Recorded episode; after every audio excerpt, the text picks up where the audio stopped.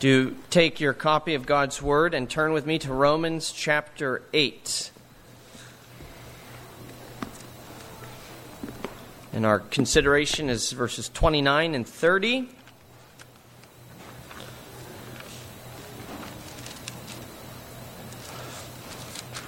As we're nearing already the end of the chapter, it means we're nearing the end of summer, too. We will, the Lord willing, begin a um, study in 1st and 2nd Samuel in the fall. But today, Romans 8, we'll begin our reading in verse 1. There is therefore now no condemnation for those who are in Christ Jesus. For the law of the Spirit of life has set you free in Christ Jesus from the law of sin and death. For God has done what the law, weakened by the flesh, could not do. By sending his own Son in the likeness of sinful flesh and for sin, he condemned sin in the flesh in order that the righteous requirement of the law might be fulfilled in us, who walk not according to the flesh, but according to the Spirit. For those who live according to the flesh set their minds on the things of the flesh, but those who live according to the Spirit set their minds on the things of the Spirit. For to set the mind on the flesh is death, but to set the mind on the spirit is life and peace. For the mind that is set on the flesh is hostile to God, for it does not submit to God's law. Indeed, it cannot. Those who are in the flesh cannot please God. You, however, are not in the flesh, but in the Spirit, if, in fact, the Spirit of God dwells in you. Anyone who does not have the Spirit of Christ does not belong to him. But if Christ is in you, although the body is dead because of sin, the spirit is life because of righteousness. If the spirit of him who raised Jesus from the dead dwells in you, he who raised Christ Jesus from the dead will also give life to your mortal bodies through his spirit who dwells in you. So then, brothers, we are debtors, not to the flesh, to live according to the flesh. For if you live according to the flesh, you will die, but if by the Spirit you put to death the deeds of the body, you will live. For all who are led by the Spirit of God are sons of God. For you did not receive the spirit of slavery to fall back into fear, but you've received the spirit of adoption as sons, by whom we cry, Abba, Father. The Spirit Himself bears witness with our spirit that we are children of God, and if children, then heirs, heirs of God, and fellow heirs with Christ, provided we suffer with Him in order that we may also be glorified with Him. For I consider that the sufferings of this present time are not worth comparing to the glory that is to be revealed to us. For the creation waits with eager longing for the revealing of the sons of God. For the creation was subjected to futility, not willingly, but because of him who subjected it, in hope that the creation itself will be set free from its bondage to corruption and obtain the freedom of the glory of the children of God. For we know that the whole creation has been groaning together in the pains of childbirth until now. Not only the creation, but we ourselves, who have the first fruits of the Spirit, groan inwardly as we wait eagerly for adoption as sons, the redemption of our bodies. For in this hope we were saved. Now, hope that is seen is not hope, for who hopes for what he sees? But if we hope for what we do not see, we wait for it with patience. Likewise, the Spirit helps us in our weakness, for we do not know what to pray for as we ought but the Spirit Himself intercedes for us with groanings too deep for words. And He who searches hearts knows what is the mind of the Spirit, because the Spirit intercedes for the saints according to the will of God. And we know that for those who love God, all things work together for good, for those who are called according to His purpose. And now, our verses for this morning's consideration. For those whom he foreknew, he also predestined to be conformed to the image of his Son, in order that he might be the firstborn among many brothers. And those whom he predestined, he also called. And those whom he called, he also justified. And those whom he justified, he also glorified. Thus far, the reading of God's holy, inerrant, and life giving word. If you look at verse 28, which we considered a few weeks ago, you'll see in that very famous verse that God uh, tells us that, uh, or Paul tells us that God's purpose is to work all things for our good. That's the purpose of God, for those called according to God's purpose. Now, in verses 29 and 30, we're given a little insight into what that purpose is exactly. Um, so, in verses 29 and 30, he, he's moving from telling us that God works all things for good to telling us how it is that he works all things for good. And here is a picture of the good purpose of God, spoken of in verse 28. As James Montgomery Boice says, there is no greater scope given to the wonderful activity of God in salvation in all the Bible than what we find in verses 29 and 30. No greater scope given to the wonderful activity of God in salvation. And so, what Paul is showing us in these two verses is that God's purpose for his people starts in eternity and, and it ends in eternity. He begins with us before there was a beginning, and he will never stop or cease to have dealings with us. This is God for us, and it's God for us forever. Now, the passage if you look at these verses, it comes out very clearly in verse 30, but it really does begin in verse 29. The passage utilizes a Greek rhetorical device known as a sorites. If you're interested, that's S O R I T E S, sorites, or sorites argument. Sorites is the Greek word which means a pile or, or a heap, and the idea is that each, um, each uh, supposition or premise in the argument builds on the previous, and so they kind of pile onto each other, they heap on to each other. Um, it's also been known as a chain argument in rhetoric, a chain argument, and that's why many people have called Romans 8, 29, and 30 the golden chain of salvation. The golden chain of salvation, which is a lot easier to pronounce than Sorites. So, we will be calling it the golden chain of salvation. And this golden chain is made up, you'll see, of five links God's foreknowledge, then predestination, calling, justification, glorification. Now, that's not an exhaustive list of every step involved in salvation. You'll notice there's certain things missing, like uh, faith and, and regeneration. Paul is not giving us, it's important to understand, a complete picture of God's purpose in salvation. He's not giving us a complete picture, but rather he's giving us a concrete principle of how God works in salvation. And that concrete principle is this once God begins with us, he never lets us go. Once God starts with us, he finishes what he begins. Nothing can thwart his plan to save us and bring us into perfect fellowship with himself because those whom God has foreknown, he predestines, and those whom he's predestined, he calls, and those whom he's called, he justifies, and those whom he's justified, he will one day glorify. That's what the golden chain tells us. So this morning, we're just going to work our way through each link in the chain. And then to close, I want to leave you with a few considerations of why it is that this golden chain is golden and why it's so good. So, the first link, what are we told? We're told it's foreknowledge, those whom he has foreknown.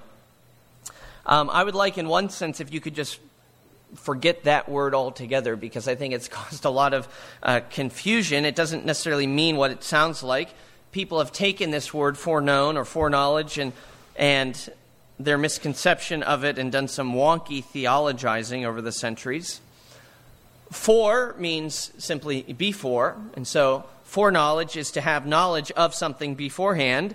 And what some people have deduced, um, uh, Arminius, this guy named Arminius, and his followers, chief among them, is that God must have knowledge of, of uh, who is going to believe based on what they call foreseen faith.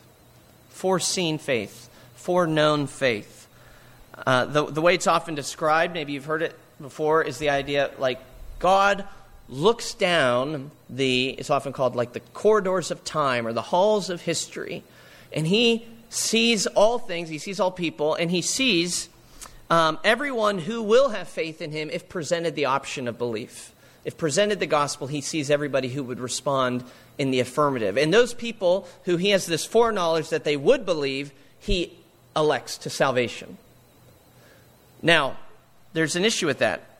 because it then roots our election, our salvation, in our faith, in what we do, in our response, which is tantamount to say we're saved by our works. The work just happens to be our belief. But that is not what Paul is saying.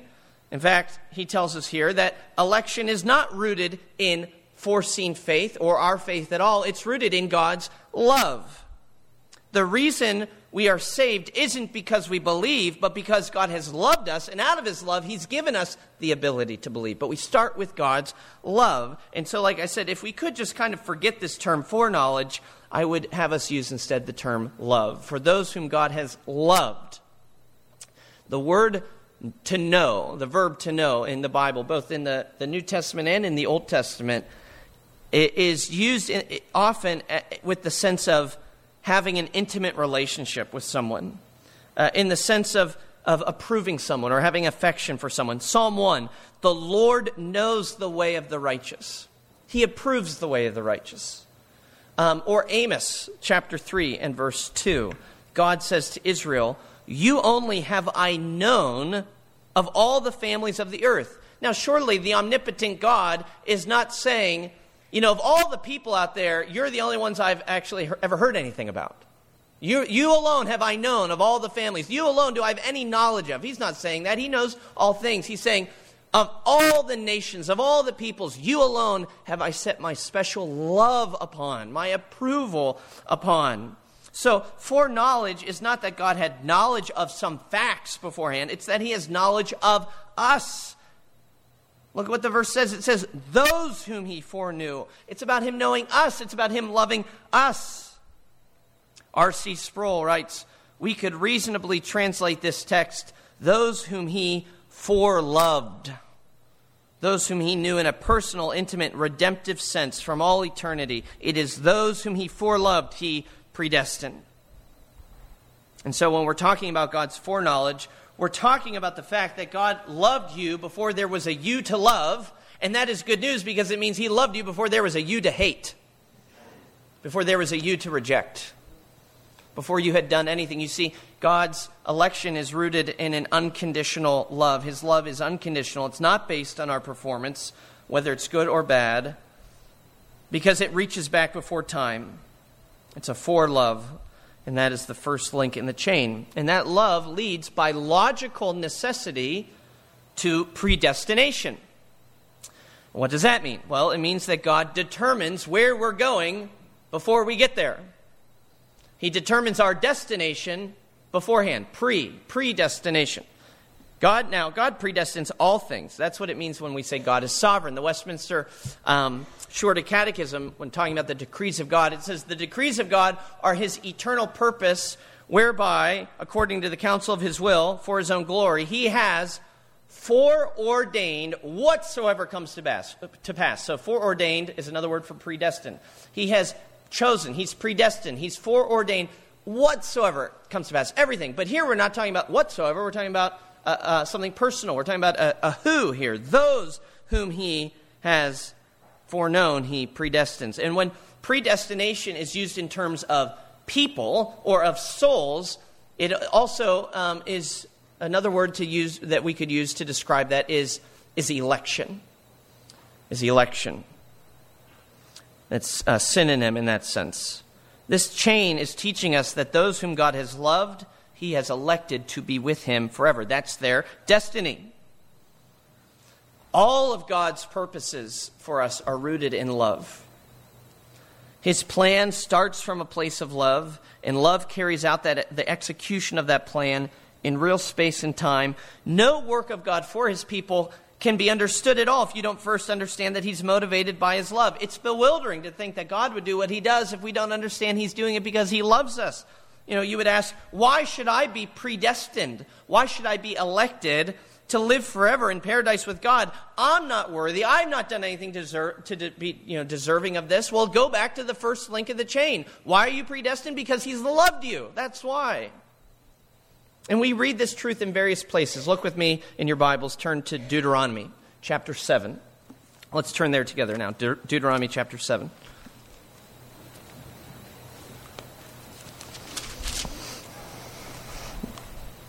In Deuteronomy chapter 7 and verse 7, God is speaking to Israel, a people holy to the Lord, a people who are chosen. And look at what it says in verse 7 of chapter 7.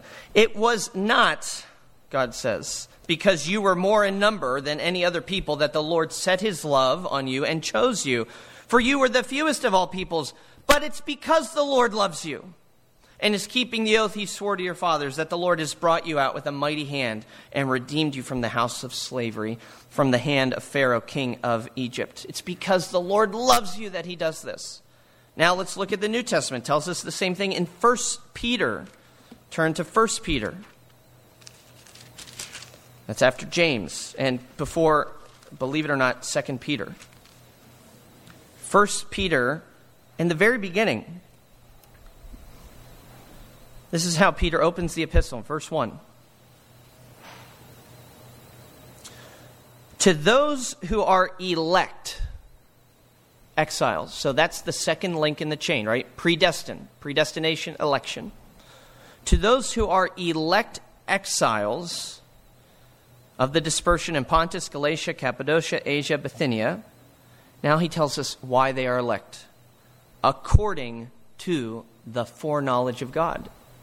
It's the same logic Paul uses. Those whom he's foreknown, he's elected. And Peter says, those who are elect is because God, it's been in accordance with God's foreknowledge. So why are you elect? Why are you chosen? Why are you predestined?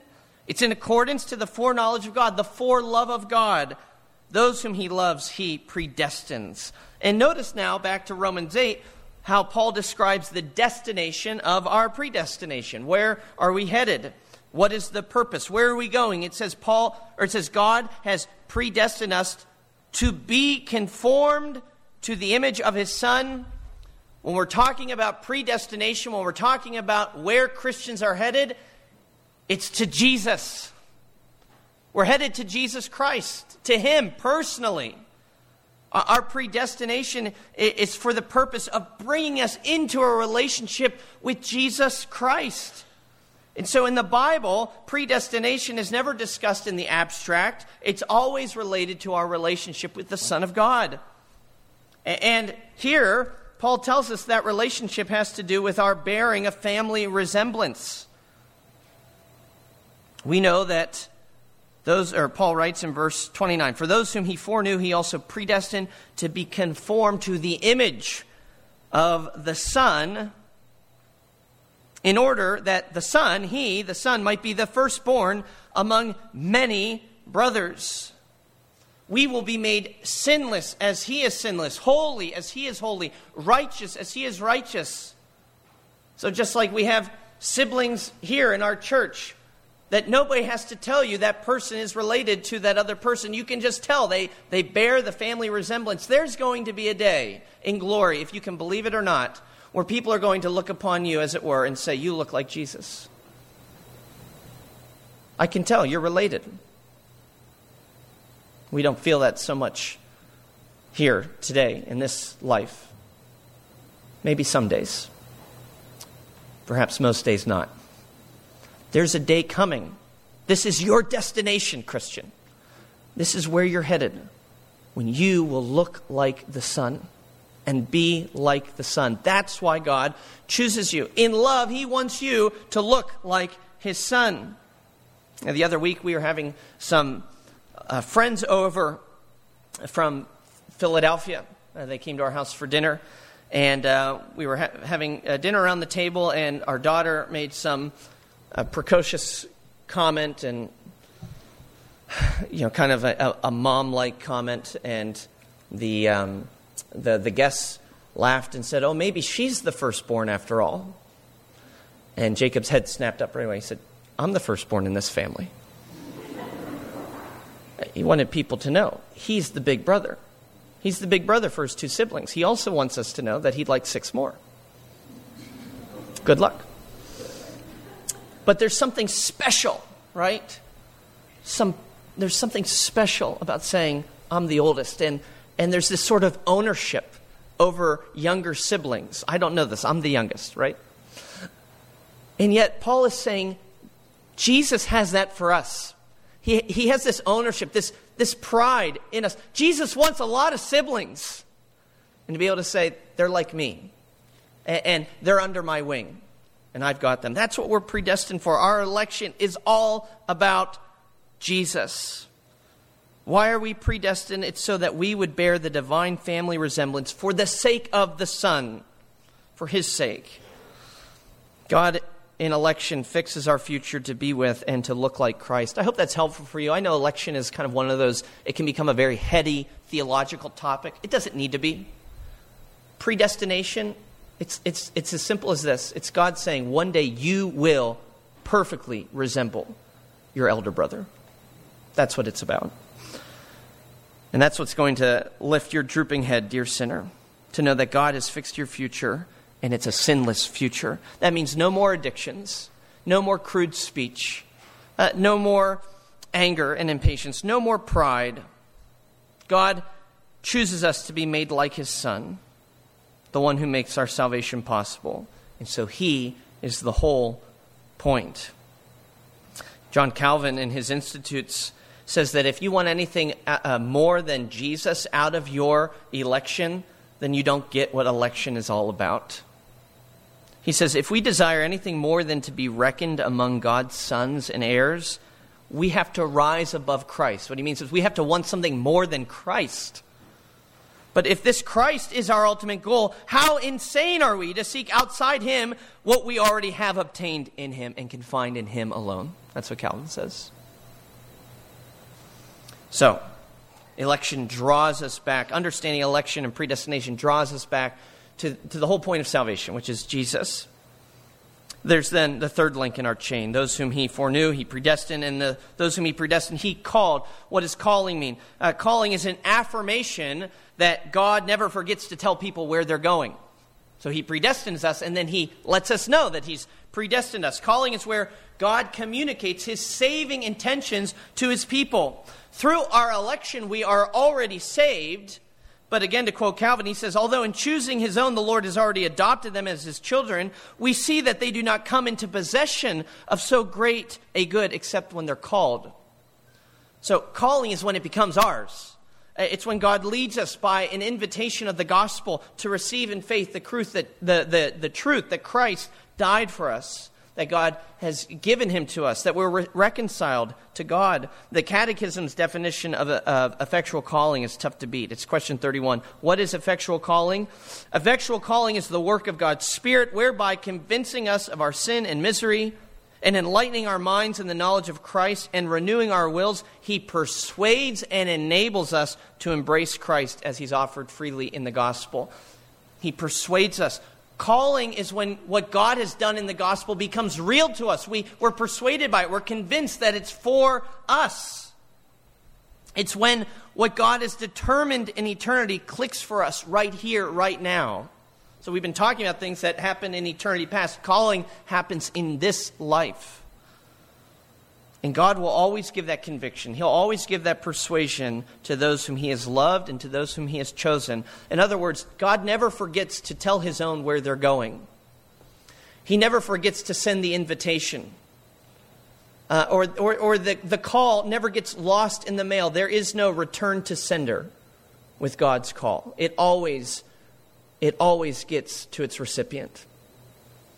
And when God calls you, the very moment when the gospel becomes real, you're justified. The fourth link. There are two key components in justification. First, we're pardoned. Second, we're declared righteous. You need both. Uh, justification first tells us that we're pardoned on account of the sacrifice of Christ, that we're not accountable for our sins any longer. We don't have to pay for our, our, our sins. The, the hymn tells us, bearing shame and scoffing rude, in my place condemned he stood, sealed my pardon, my pardon with his blood.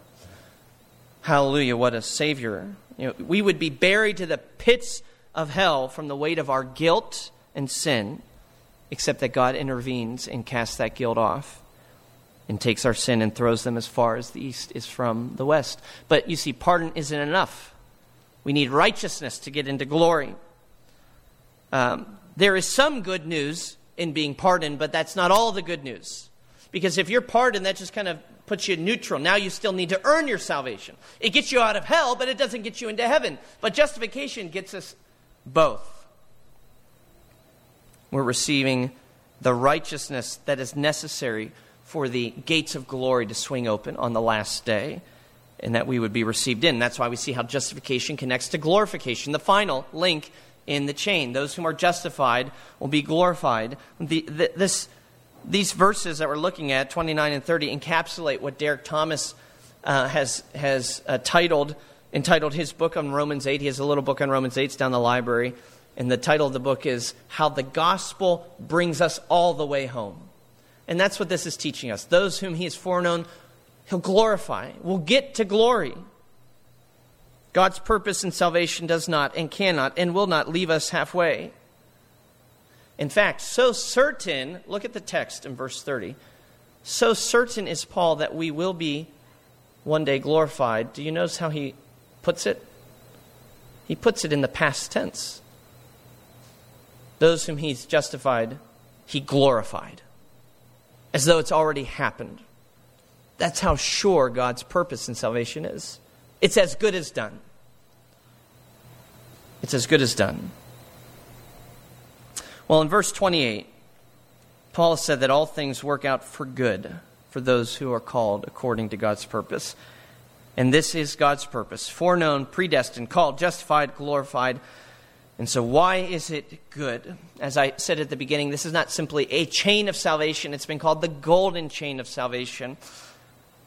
Why is it golden? The, the goldenness of this chain, it signifies not only its strength and its durability, but its goodness and its glory as it's forged in, in the very counsel of our triune God in the heavenly places. And so I, I want to briefly here as we close just try to draw together some of the things we've been touching on, some, some I hope, easy to remember takeaways for why this golden chain is so golden, why this good news is so good. First, three things for us. First, this plan of salvation is unilateral.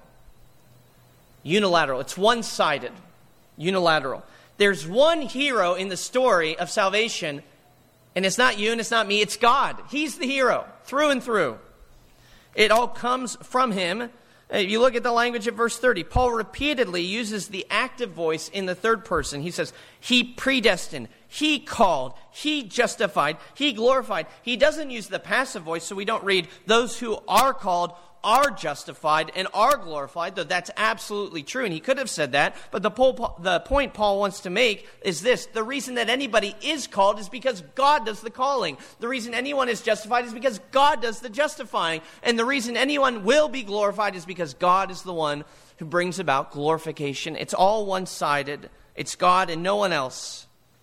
And that means it's not up to you. This is why the Christian doctrine of salvation, and only the Christian doctrine of salvation, is actually good news. Because every other religion or philosophy of life out there that has to do with salvation and eternity, every other one will place the burden on you at some point or another. You'll have to do something, if not everything, to earn your salvation. And such is our weakness that if any part of salvation depends on us, then we have no hope. If we have to do anything, then we can do nothing. Back in 1966, there was a, a, a Hindu holy man, a mystic named Rao, um, and he announced uh, that he was going to walk on water, 1966. And over 600 people paid to see him do this in Bombay, India, including some of the most famous people in India at that time. And so this holy man, he prayerfully prepared himself, um, became quite a spectacle. News uh, outlets came to witness this, and they, they had set up this large pool. And um, when the time came, he stepped out, and you, you know where this goes, right? He, he didn't walk on water. You knew that already. He plunged to the bottom of the pool. But here's the interesting part. We all knew that was going to happen. Maybe we didn't see this when he comes out of the water, he's sputtering, he's got you know, water in his eyes. He points at the crowd. The 600 people are surrounding the pool, and he says, One of you lacks faith. One of you is an unbeliever.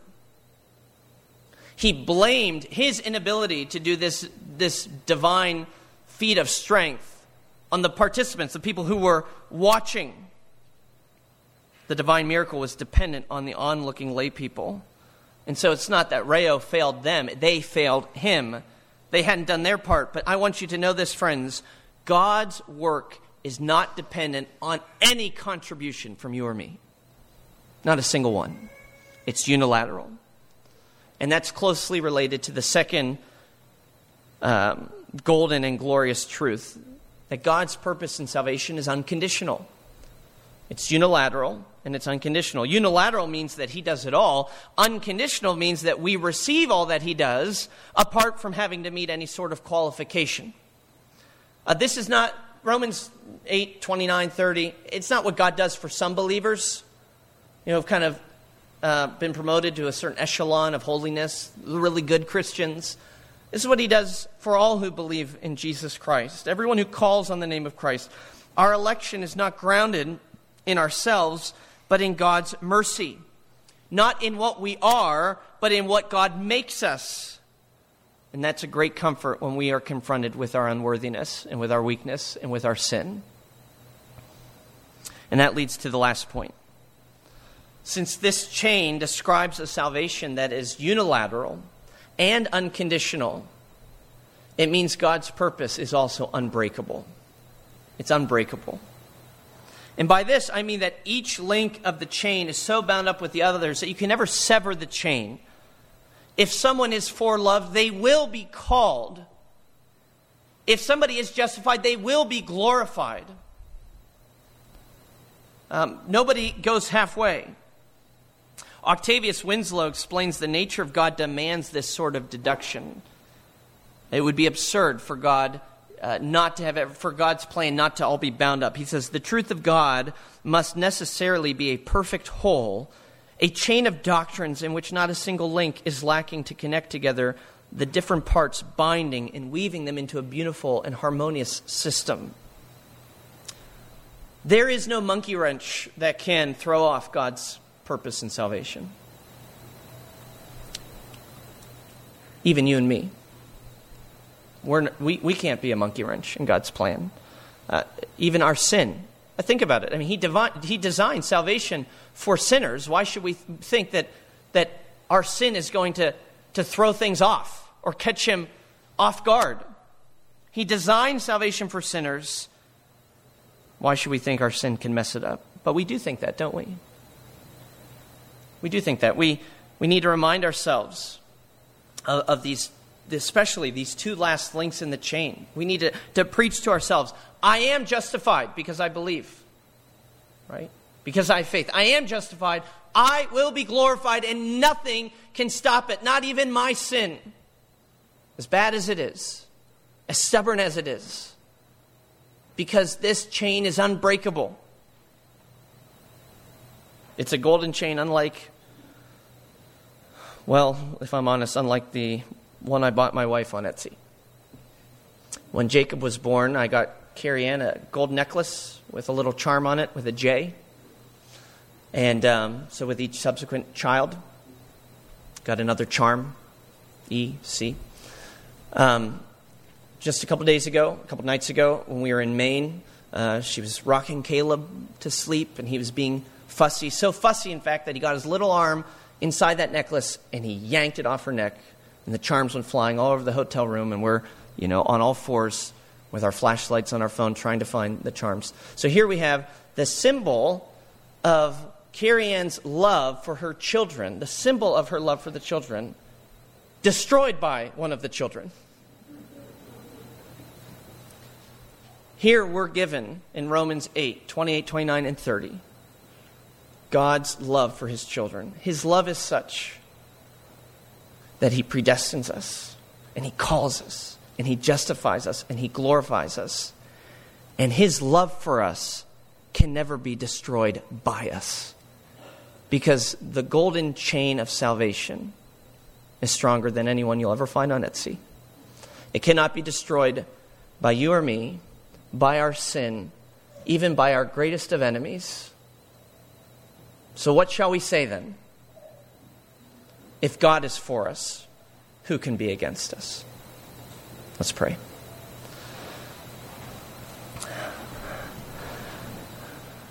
Father, we come to you with humble thanksgiving for your purposes of salvation, which are so good. We thank you for these verses which show us a little more clearly how it is that you work all things together for the good of those who are called according to your purpose. And your purpose is beyond us. It, it, it begins in eternity. It will never end. It is undeserved by us. And so we can only thank you. And we can only give ourselves to you um, in with all our heart, mind, soul, and strength and say, Lord, we're yours. You've called us to be yours. We want to live as yours. So knowing that, that you have set this undestructible love upon us, this unbreakable love upon our hearts, would we respond by being faithful to you and living as those who have been loved with an everlasting love. We prayed in Jesus' name. Amen.